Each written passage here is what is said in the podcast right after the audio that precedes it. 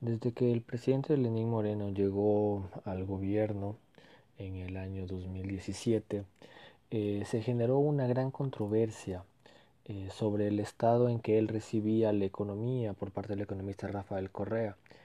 Eh, su antecesor, el economista Rafael Correa, sostenía que la economía ecuatoriana estaba bastante estable, utilizó la frase la mesa está servida como un sinónimo para entender que las cosas están hechas y el presidente Moreno solo tenía que sentarse a dirigir el país, pues eh, los índices económicos y, los recursos estaban dados para que él pudiera llevar a fin un gobierno bastante productivo. Pero con el tiempo fue cambiando. Finalmente eh, las relaciones se, se, destruyeron y el, el presidente Lenín Moreno terminó eh, acusando al, al, gobierno anterior que le había entregado el país extremadamente endeudado, eh, con, una, con unos compromisos financieros con eh, deudores extranjeros que eran insostenibles. Y en segundo punto con el gran parte de, de los ingresos por petróleo ya comprometidos pues existían contratos de preventa petrolera. Ese es en el contexto que nosotros nos hemos manejado para realizar una pregunta sobre esta, esta, esta controversia y es eh, cuál ha sido el impacto de la preventa de petróleo en la economía ecuatoriana en el año 2019.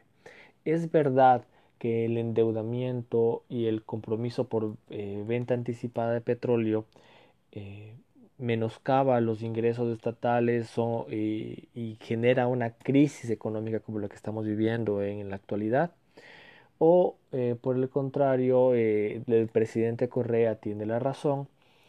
Y finalmente es eh, la crisis es causada por el mal manejo del actual gobierno y las decisiones que se tomaron con anterioridad pues sí ayudan a la economía. El dinero que se recibió por por la venta anticipada de, de petróleo fue bien invertido y, las, y los réditos de esas inversiones pues ayudan a la economía actualmente. Ese es en el contexto en el que vamos a realizar y la pregunta que hemos realizado eh, para eh, avanzar en ese trabajo.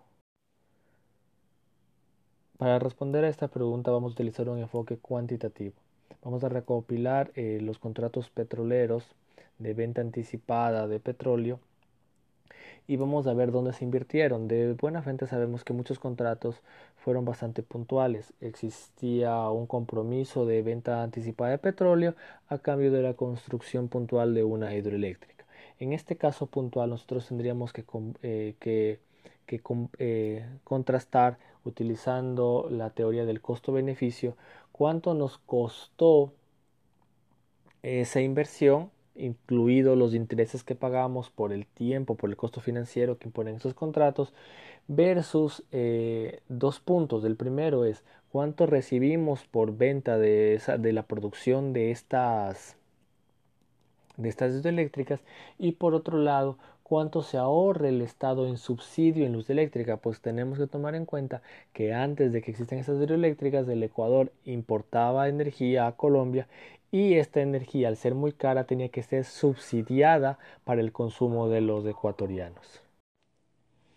Entonces, con esta, toda esta información, aplicando la teoría del costo-beneficio, nosotros podríamos definir si la inversión realizada eh, eh, justifica la, el compromiso de venta a futuro. Si el sacrificio de ingresos por venta petrolera se es justificada, compensada con la producción de esa eléctrica y con la, el ahorro que realiza el Estado por la, el no pago de subsidios en, en energía eléctrica. Con esto, ¿qué haríamos? Primero, salvaríamos, salvaríamos dos puntos. El primero es terminaríamos con una controversia política y social que ha desgastado a la sociedad ecuatoriana, eh, en primer punto. Y en segundo,